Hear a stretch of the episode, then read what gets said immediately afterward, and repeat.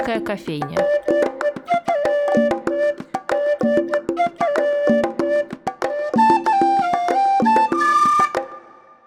Добрый день, дорогие слушатели радио «Фонтанный дом». С вами Анастасия Филиппова и программа «Шумерийская кофейня». С ноября двадцать третьего года Музей Иосифа Бродского в Фонтанном доме запустил проект «Строка Бродского» и зажил сезонами. Они объединяют выставки, вечера, экскурсии и всякие другие форматы, которые музей предлагает гостям. И первый сезон — это «Память из зрачка не выколоть» — открылся одноименной выставкой, и о ней мы сегодня и поговорим. Но вообще с кем еще рассуждать о памяти и фиксации мгновений, если не с историком, особенно если этот историк Павел Котляр, создатель, куратор, отец экспозиции «Натюрморт». Паша, привет. Здравствуйте, друзья. Я предлагаю сначала прогуляться вдоль натюрмортных стен, рассмотреть композиции на них, но сначала скажу такую вещь. Одна из важных деталей прежнего вида натюрморта — в нем не было человеческих лиц, кроме, наверное, портрета Гайдна, если это все-таки он. Но новая выставка это правило так отрицает. Теперь лиц здесь очень много. Например, первая композиция на стене вся состоит из них. И я вообще с собой долго боролась. С одной стороны, эта категоричность пространства без людей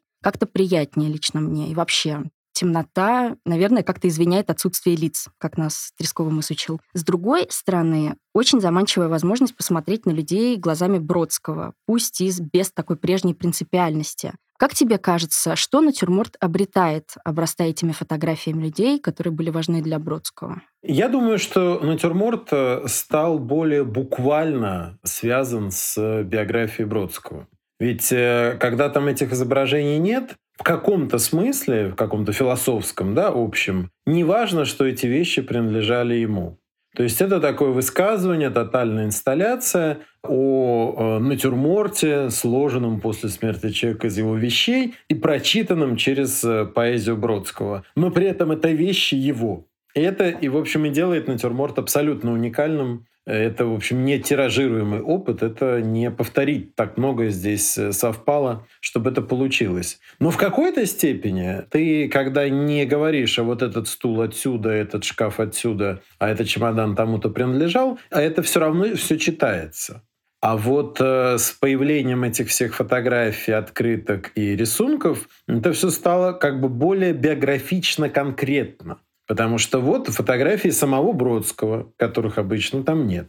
Это фотографии мест, где он бывал, и с которым связаны предметы конкретно в экспозиции, которые он кто-то привозил, например, или ему дарили. Вот лица близких ему людей, друзей, Ахматовой, а вот предметы с ними связаны. То есть это получилось такое другое прочтение, не просто новое измерение натюрморта, а я бы сказал, еще один натюрморт, потому что эти фотографии, открытки, весь этот визуальный материал, он тоже в немножко нарочито хаотичном стиле, казалось бы, подан, и ты сам выхватываешь из этого натюрморта уже изображений, свои какие-то комбинации, и в сочетании с предметами, которые в центре, получается очень интересная картина. Другое совсем прочтение. То есть эта выставка, она была бы не хуже, она просто была бы совсем другой, если бы она была в помещении, где этих предметов нет. Тогда можно было бы показать больше плоскостного материала, так называемого, то есть, собственно говоря, архивного,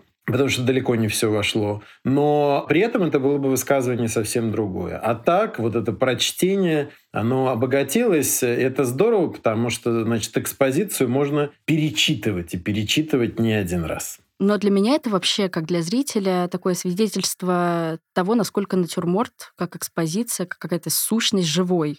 Потому что ты не знаешь, чего от него дальше ждать. Понятно, что это кураторская мысль какая-то, но при этом само пространство изменяется, оно иногда само себе противоречит, как-то дополняется и при этом дает тебе еще какой-то массив, о котором можно подумать, что можно сравнить, сопоставить, составить еще одни свои маленькие натюрморты внутри. Вообще, если следовать за набережной неисцелимых, которую тоже отсылаем в этой выставке, с ее «Взгляд есть орудие приспособления к окружающей среде», которая там, как он дальше пишет, всегда враждебна, то что вообще такое фотография в понимании Бродского как сына фотографа? Это, это способ зафиксировать эту приспособленность и себя в ней? Или это попытка удержать мгновение, которое не столь прекрасно, сколь неповторимо? Или, или что-то еще? Я думаю, что фотография для Бродского — это способ сфокусироваться на чем-то. То есть ты, когда фотографируешь, ты держишь именно фокус, правильно? Ну, то есть ты какой-то выдерживаешь, ты на чем-то... И ты формируешь кадр, ты, что ли, из какого-то ландшафта, который тебя окружает, ты вдруг выхватываешь какую-то комбинацию. Да, это может быть вид, это или панорама большая, это может быть деталь, это может быть предмет, который ты видишь, там, не знаю, в экспозиции где-то. И ты его, в общем, фиксируешь, тем самым фиксируя, что ли, свой взгляд на нем. Вот мне кажется, что это вот так. То есть это показательно, на что человек обратил внимание и как он это сфотографировал, зафиксировав тем самым свой взгляд, потому что, естественно, фотография — это другое вообще, другой жанр, это другая совершенно история. Иными словами, это история про... То есть, условно говоря, есть вид Петропавловской крепости, а есть фотография Петропавловской крепости, снимок. И этот снимок это, — это отдельная история. То есть это снимок Петропавловской крепости, ведь да? Да, и у каждого он свой, да. Да, но ведь он даже, если какой-то классический, с какого-то привычного ракурса, он же на самом деле ну, не тождественен. То есть это не фиксация реальности. То есть я поэтому... Слово «фотофиксация», оно такое, знаешь, мы его используем в реставрационной среде, естественно. Есть такое понятие «фотофиксация» до реставрации, в процессе и так далее. Но фотофиксация самим своим словом, да, может нам сослужить плохую службу. Да? Мы придем в какую-то смысловую ловушку, что вот мы сфотографировали, тем самым зафиксировали. Сфотографировав, мы зафиксировали взгляд свой, а не то, что мы сфотографировали. То есть это не вид Венеции, зафиксированный Бродским, а это взгляд на вот Бродского через объектив, на вот этот канал Венеции, который запечатлен. Вот так. А насколько вообще его взгляд классический? То есть похоже ли это на другие кадры? Или все-таки у него есть свое видение какое-то особенное этой всей перспективы, тех пейзажей, которые перед ним мелькают? Ну, ты знаешь, мне кажется, мы бы все-таки преувеличили, если бы сказали, что Бродский был очень талантливым, ярким фотографом. То есть он фотограф-любитель все-таки, да? То есть он фотограф, для которого это не является какой-то профессией или даже каким-то очень значимым хобби. Да, то есть он просто жил в ту эпоху, когда фотография становится, ну, частью повседневности, уже массово, потому что фотография, казалось бы, появилась безумно давно, то есть, не знаю, при Николае Первом, Лермонтов еще был жив. Вот. А здесь оно как бы только фотоаппарат-то в жизнь каждого человека пришел довольно поздно. Прям каждого. И вот как раз жизнь Бродского, то есть пятидесятые, шестидесятые, семидесятые и дальше, особенно в эмиграции, когда он получает доступ легкий к другой технике, да, к другим фотоаппаратам Kodak, к там, цветным снимкам, которые легко было сделать. Вот он как бы все и фотографирует. И, естественно, это интересно, что и как он делает. Какие-то фотографии очень удачные с точки зрения художественной. Какие-то, в общем, это вот просто такая фиксация. Но он, как мне видится, этим специально не занимался. И это, кстати, вот эта хронологическая история, что он просто как фотограф во время еще такое жил. Внедрение фотографии в какой-то вот быт повседневности. Это еще и поэтому он самый фотографируемый у нас литератор вообще. Если мы сам, то есть если мы возьмем фотографии Бродского, его самого, то я думаю, что их больше, чем фотографии Мандельштама, Ахматовой, Цветаевой и Пастернака вместе взятых. Ну, я сейчас, наверное, да, преувеличил, но красиво преувеличил. Ну, то есть их очень много. Я думаю, я думаю, что это так и есть, да. Да, а почему? Потому что в том числе, ну, была такая просто возможность, особенно там. Особенно за границей. То есть это еще история про медийность там какую-то определенную, да. То есть у него, например, безумное количество интервью. То есть если мы возьмем какие-нибудь интервью Бунина, у нас мы не сможем сделать такую томину интервью. А почему? Потому что тогда по-другому работали медиа. А Бродский жил ровно так, когда вот... Ну, то есть, в общем, это очень все...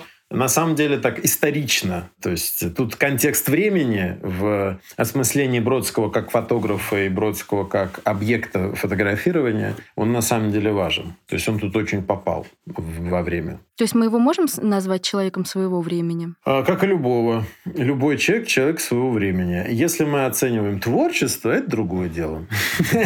Где-то, может, опередил, где-то, может, не опередил, но я, мне кажется, что тех людей, которых мы зовем гениями в каких-то видах искусства, они скорее улавливают во времени то или в жизни, да, что, что другие в этот момент не видят или не улавливают. То есть, когда мы говорим «он опередил свое время», это такая немножко фраза, что он просто увидел в своем времени. То есть он, он видел то, что в основном станут видеть. И я сейчас произ... больше, глагол, да. да, я сейчас при этом использую глагол опять зрение, да. То есть видение, видение, фокуса, взгляда, да. Это, это... Надо будет потом посчитать, сколько мы за сегодня скажем это слово, но тут оно неизбежно, как и поэзия. Вот мы тут говорили про эту массовость, массовость фотографий. Потом фотографии печатаются, становятся массовыми открытками. И ты в новом аудиогиде по выставке упоминаешь концепцию воображаемого музея Мальро, там, и как раз в контексте собрания открыток Бродского. А я их рассматривая во время всяких монтажей, все размышляла, что это вообще нам говорит о его вкусе собирателя, о вкусе такого владельца своего внутреннего музея. Например, мы видим того же Брака с его там, кларнетным натюрмортом, портреты викторианских почти красавиц, открытки с приближенным таким коринфским ордером вблизи, всякие репродукции фото Халсмана, портреты различные, исторические. И, и ощущение, что мы будто вглядываемся в самого Бродского, потому что о каждой из них практически можно сразу же сказать, что только он мог такой набор собрать. Но вот что это за набор, что у него за взгляд, я как-то не могу сформулировать. В твою способность к артикуляции намного больше верю, поэтому кто он вообще, Бродский собиратель? Как тебе кажется, что ему важно? Я думаю, он собирал свой вики-склад или свои Google-картинки. Я сейчас серьезно, потому что... Ну вот, или Pinterest. Да. Или Pinterest, кстати, да. Но вот я родился уже после того, как Бродский получил Нобелевскую премию. Я, тем не менее, помню, что чем занимались в детстве. Например, были разные спички, коробки спичек. И там было, были разные серии, то есть на них печатались какие-то, там, не знаю, динозавры, техника, портреты известных людей, да, какие-то марки. И вот, и вот мы собирали. Вот, вот вырезали вот этот... Или там все эти шоколадки с картинками из Третьяковской галереи, которые становились для нас закладками в книге. И я всяко в Третьяковской галерее с какими-то гостями мы были, и все говорил, а почему вы знаете эти картины? То есть все ходят по Третьяковской галерее и говорят, о, это же это! А вот, от, а вот откуда это срабатывает? Ну, потому что у тебя в учебнике «Родная речь» в начальной школе в конце было «Напиши сочинение по картине», а, соответственно, и, и, и в шоколадках, то есть шоколадка. Так и у Бродского. То есть нет, нет Википедии, нет интернета, нет той визуальной, скажем, энциклопедии, да, в которую можно провалиться мгновенно. Это к вопросу о человеке своего времени. То есть мы эту важность материального, физического такого вот носителя картинки уже не понимаем, потому что картинка у нас любая доступна мгновенно. Ну да. Ну и окружающий контекст изменился. Мы на шоколадках сейчас такого не видим. Мы видим скорее продукт дизайна, чем репродукцию чего-либо. Согласен, да, это так. А для... То есть, ну, например, как Бродский впервые увидел Венецию? Он ее увидел вот в этой книжке-раскладушке, которую ему подарила девушка, где черно-белые там какие-то, ну, фотографии... Ну, скажем так, это все... То есть это не три дэ-панорама там в кино, не пять дэ и так далее. Но что воображение дорисовало, да? Как он видел эту Венецию? То есть это другая визуальная... культура, вот восприятие вокруг. То есть вырезки для него, да, открытки, где-то вот какая-то сложенная в четверо репродукция. Для него, как и для очень многих людей его поколения и времени, была очень важна. Поэтому если мы посмотрим на то, как выглядел его стол в доме Мурузии, книжные полки, то там все в картиночках. Я только хотела сказать, да. Да, mm-hmm. Там все картиночки. Тут бегство в Египет, там вот какая-то Богоматерь, тут важный для него поэт, здесь какой-то вид. И вот эти картиночки, там какие-то мятые, черно-белые, непонятные, без какой-то цветокоррекции, это было такое вот окно в не просто воображаемый музей в голове, а в такой Google Art, там, Google, Google картинки в голове. Вот мне кажется так. Поэтому вот что его интересовало, то есть, условно говоря, его интересует неподвижное что-то, архитектура, вещи, вот это вот как бы неодушевленная беспредметность. Поэтому он открытку с коринфским ордером возьмет. У него в живописи есть какой-то пул любимых художников и сюжетов? Потому что у него, это отдельно можно долго говорить, любимые там пристрастия худ... Бродского в живописи. Вот он их берет и собирает. То есть, иными словами, он пишет рождественские стихи, и поэтому у него разных бегств в Египет и вообще все, что связано с Рождеством, волхвы и вот эти все вещи, и вообще с великим искусством Ренессанса, основанным, конечно, на Библии. То есть это все тоже есть. Он человек, стремящийся к какой-то свободе и модности, поэтому, конечно, у него будут какие-то там актеры, актрисы голливудские и так далее. Он человек, который может пошутить, там что-то и хулиганское будет. Ну, ну, то есть вот так. То есть я бы относился к этому не как к вот человек... как-то серьезно собирает коллекцию открыток с репродукциями из музеев. Это вроде бы так, а на самом деле, как мне кажется, это создание такого визуального пула образов на каких-то носителях с собой, на которые можно там посмотреть, как-то поразмыслить, рассмотреть. И мы это не совсем понимаем, исходя не только из интернета, но, например, даже каталоги. То есть, когда ты, например, смотришь каталоги выставок даже времени Бродского, ну ладно, там какие-то желтые, желтые картины, ну будут. А, например, начало двадцатого века. Выставки. Вот я работаю с архивом Александра Бенуа, а, а эти ката... видел, как он работает с этими каталогами. Эти каталоги — это брошюры, в которых только текст. То есть там номер, картина, да, да, да. название, номер, номер. Да, да. да, он рисует.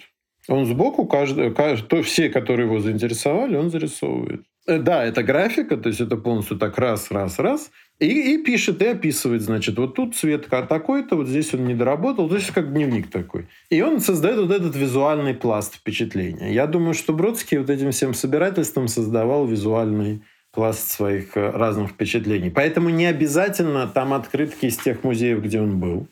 Не обязательно. То есть это может быть набор открыток, например, конкретного художника. Да, и в наборе разные э, его работы из разных музеев, скажем, да? Ну да, как с Матиссом, например, да? Там. Да, да, да, да. То есть это, это такая вот не совсем, э, не совсем туристические какие-то сувениры и напоминания.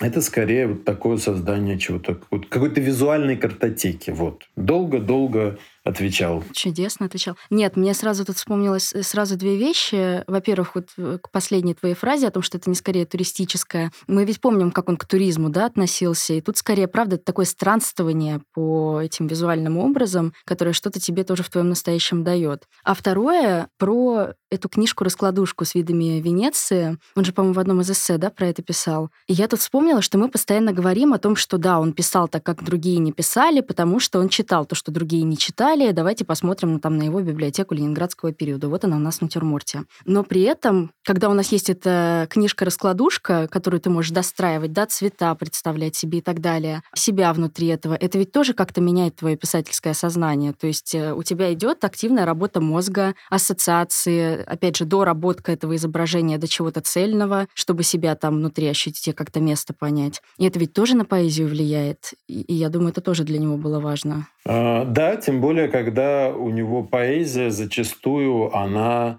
э, очень кинематографична, э, то есть она такими, то есть она очень монтажная, да, то есть это как раз как бы кадр, склейка, кадр, склейка.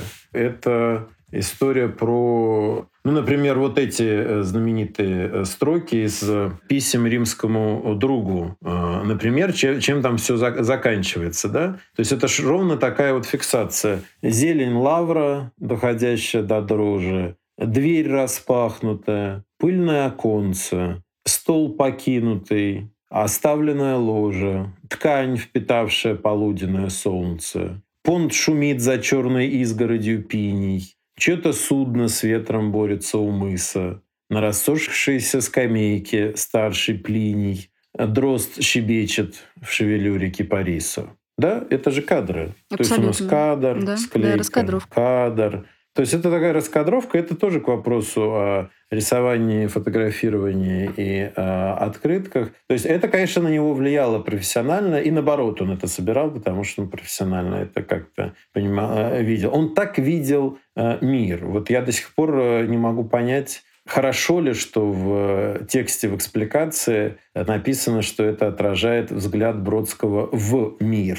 Там я написал, и, и это плохо звучит, потому что обычно ж на мир, да, то есть взгляд на мир, на проблему, то есть предлог, скорее всего, с точки зрения редакторской надо изменить. Да нет, это неплохо, это просто выбивает тебя из состояния такого комфортного, когда ты знаешь, что там дальше последует, и поэтому это заставляет тебя задуматься.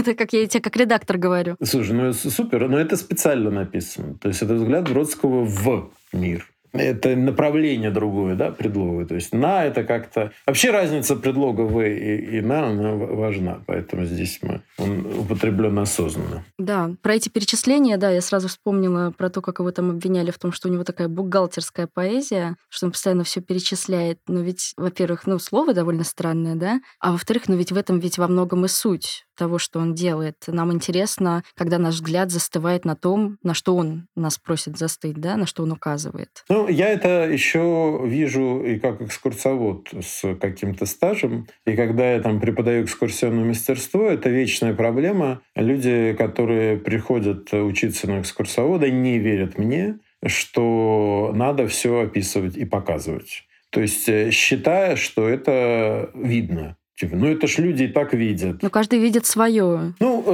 это ты сейчас очень оптимистично говоришь. Я, я бы сказал, никто ничего не видит. То есть, не, ну правда. Ну, как бы, то есть, пока не скажешь, что вот, этот, вот это здание зеленое. Ну, как бы оно зеленым, поверь, как бы. То есть я сейчас это не, не со снобекских каких-то позиций, а просто вот как факт. То есть поэтому, когда ты ведешь экскурсию, ты во многом ты должен описывать. То есть от показа к рассказу это вот это вот накормить глаза, как говорили ленинградские экскурсоводы пятидесятых годов, гэбовские городского экскурсионного бюро. И мне, которых я их застал еще в преклонном возрасте, они говорили: накорми глаза, что бы ни там ни делалось. Это тоже такая... Это назва, тянет на физиологическое название выставки. Но, но, но Бродский кормит глаза. То есть это абсолютно так. То есть и ты поэтому видишь. Потому что когда ты говоришь, вот вещи и люди нас окружают, там и те, и те терзают глаз. Ты же, ну, они глаз терзают, опять про зрение, да, терзают. Но м- я уверен, что если так сходу человека попросить перечислить, описать его комнату, да, когда там на уроках иностранного языка начинается там, опишите свою комнату, и начинаются проблемы. Да ты не, не, не сильно помнишь там, где что. То есть все это как- как-то сливается в какой-то общий единый фон. И пока ты это зрение не фокусируешь, и как экскурсовод тоже, он фокусирует зрение, он фокусирует внимание, он видит то, что другие не видят. А сопоставляя как-то аналитически, вы что-то выстраивая, вот и получается картинка. А так ты на этот визуальный ряд даже не сильно обращаешь внимание в повседневности. Это как не обращаешь внимания на то, сколько на самом деле вокруг звуков, пока у тебя не стоит задача найти... тихое помещение, чтобы записать что-то. Вот. Оказывается, что везде сплошные звуки. А так и в зрении. Да, это то, что я постоянно у музыкантов спрашиваю. Учитывая, что вы постоянно работаете со звуком, не мешает ли это вам? И большинство отвечает, что у них есть эта способность отключаться в какой-то момент, чтобы это все не перенасыщало твой мозг, чтобы ты просто с ума не сошел. Ну да. Да, я хочу об еще одном коллаже поговорить. Это такая первая композиция, которая нас встречает на стене при входе в натюрморт. Это «История об отсутствии». Это карандашный рисунок Бродского, пустой комнаты, там печка, закрытая дверь и надпись «Где Марина?». И он становится таким центром, который стягивает к себе фотографии пустых пейзажей, фрагментов венецианской квартиры.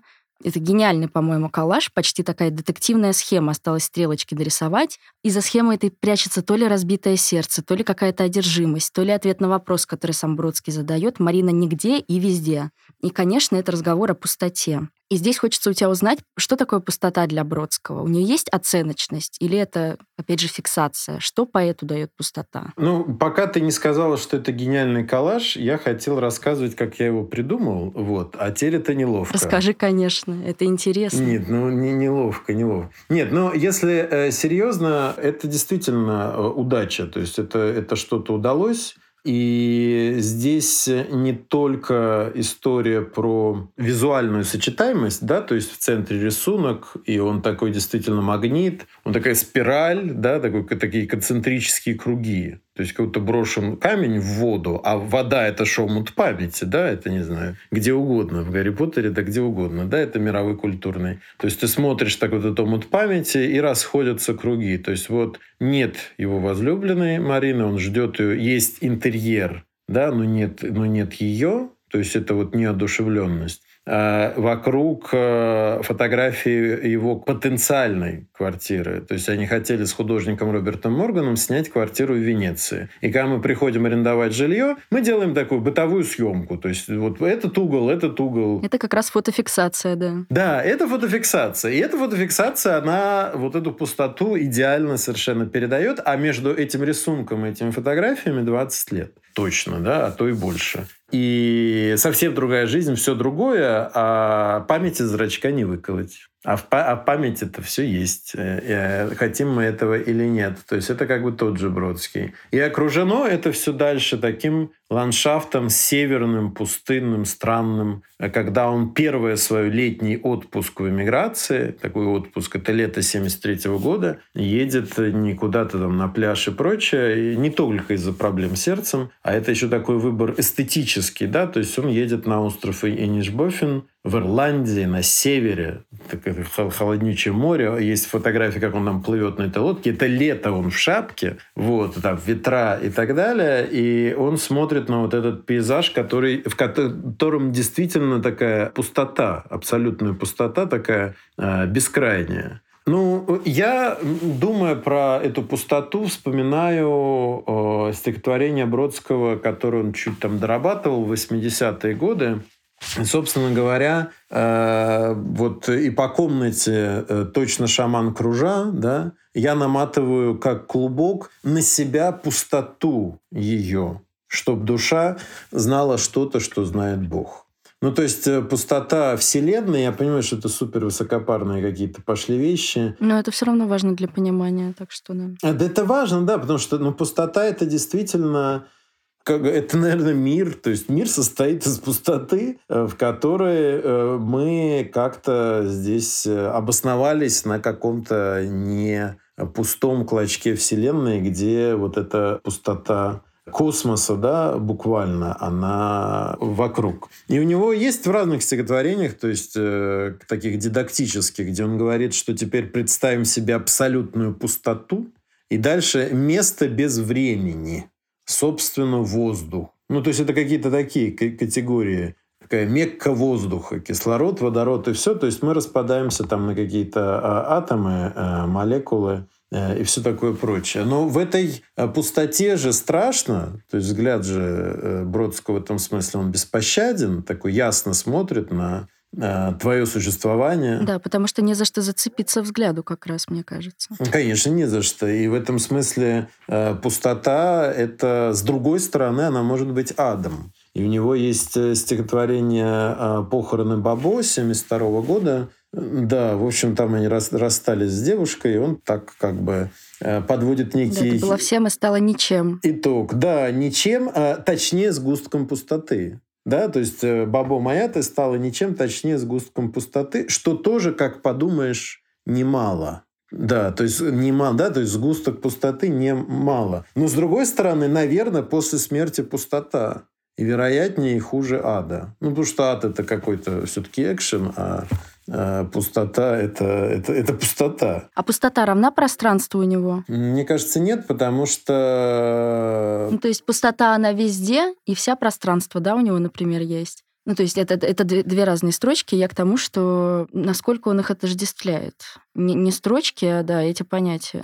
Ну, мне, мне кажется, что все-таки разное. Я, может, сейчас так четко определение не дам, но здесь нюансированность точно какая-то есть, потому что пространство, оно все равно из чего-то, что состоит. Это не совсем пустота. То есть это какие-то условные... Это могут быть стены, это может быть ландшафт города, да, это может быть какой-то пейзаж. То есть пространство, оно более осязаемо, чем пустота. А пустота ее, ну, что ли, наполняет.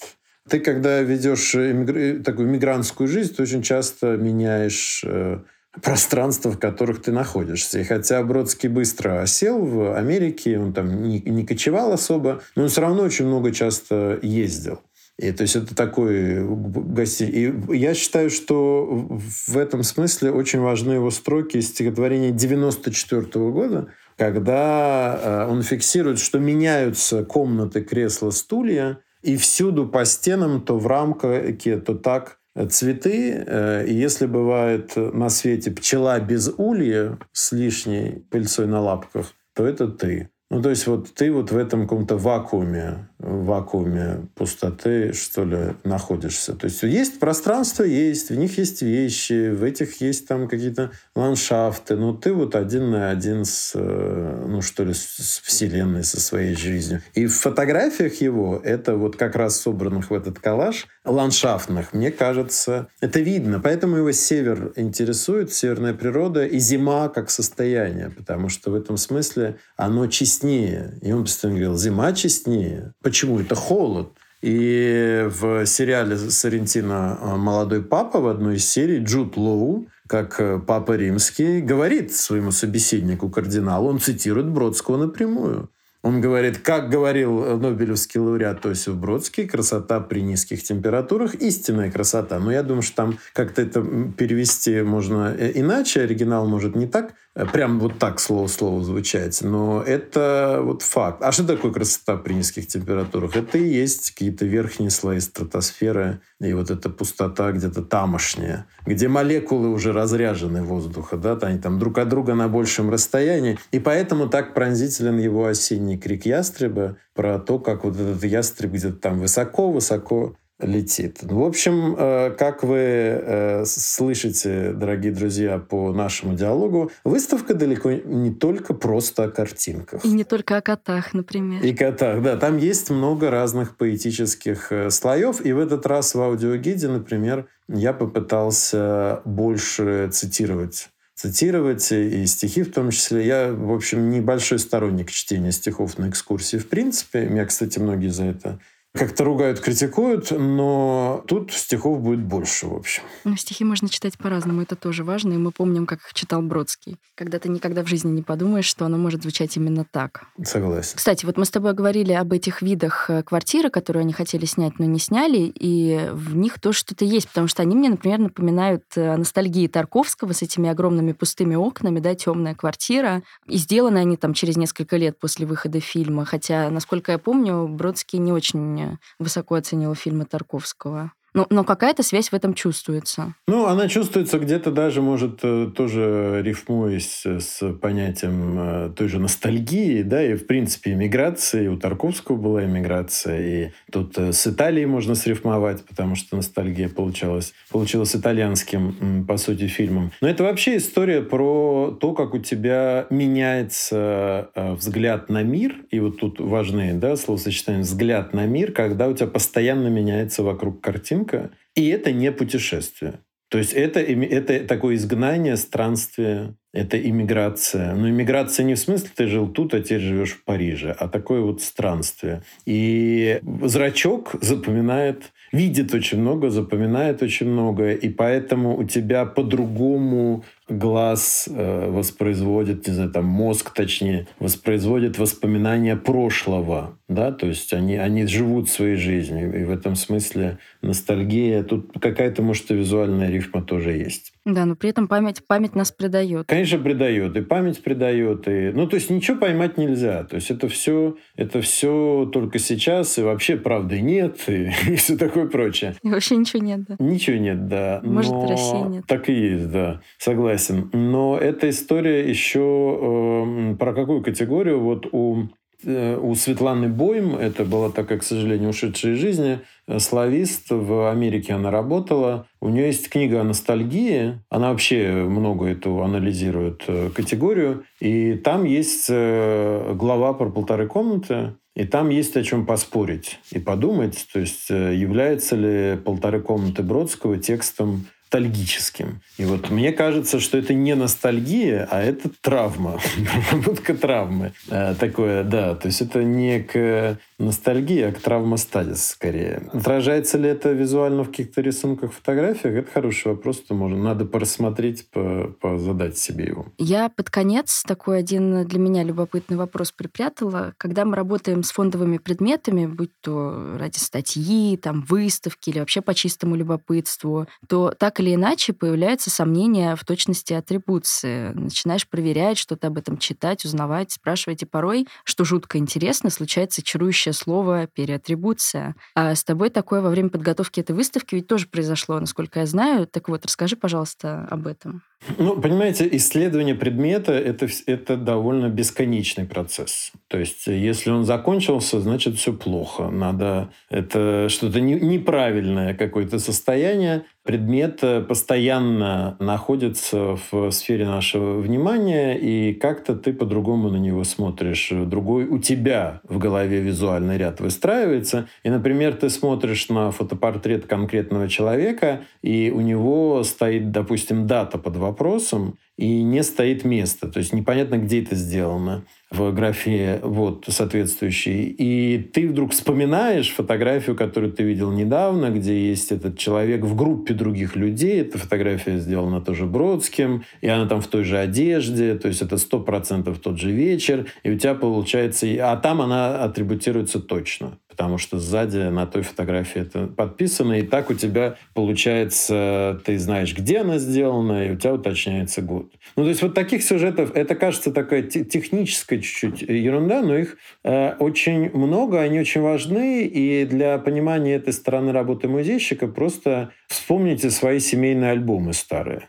Ну, а там все легко атрибутируется. Там, иными словами, там все люди подписаны, да, там. Это же вечная проблема, что, дай бог всем здоровья, но вот уходит старшее поколение, да, и люди, которые говорили просто, а, а кто на этой фотографии, перечисляли? Это такой, такой, такой-то. А ты не записывал. Да, а ты, а теперь этого человека нет, все. Для тебя как установить, что это за люди на фотографии? Это становится иногда даже невозможно, а так это целое исследование. Так и здесь вот груда каких-то открыток. Что это за открытки? Например, там в одну из книжек Бродского, книга поэзии Виктора Ворошильского, это замечательный польский поэт, эссеист, была вложена открытка с фотопортретом философа Ханны Арендт. Это автор великой книги «Банальность зла», которую вообще в любых гуманитарных факультетах Запада изучают. Да. И, и сзади какое-то письмо. Соответственно, надо было это письмо расшифровать, понять, там, перевести с английского. И установлено было, кто это написал, когда это Бродскому написали. То есть эта открытка, она как бы прилагалась к этой книжке. То есть была бандеролью послана Бродскому книжка, ее сопровождала открытка с портретом Ханны Арендт. Вот это к вопросу, вот как формируется эта коллекция, да, воображаемый этот музей. То есть Бродский не покупал портрет Ханны Арендт. Да? То есть он, э, ему эту открытку прислали. Он эту открытку как закладку засунул в книжку. Это, кстати, было, по-моему, в девяносто пятом году. Да, это девяносто пятый год, то есть последний его полный год жизни.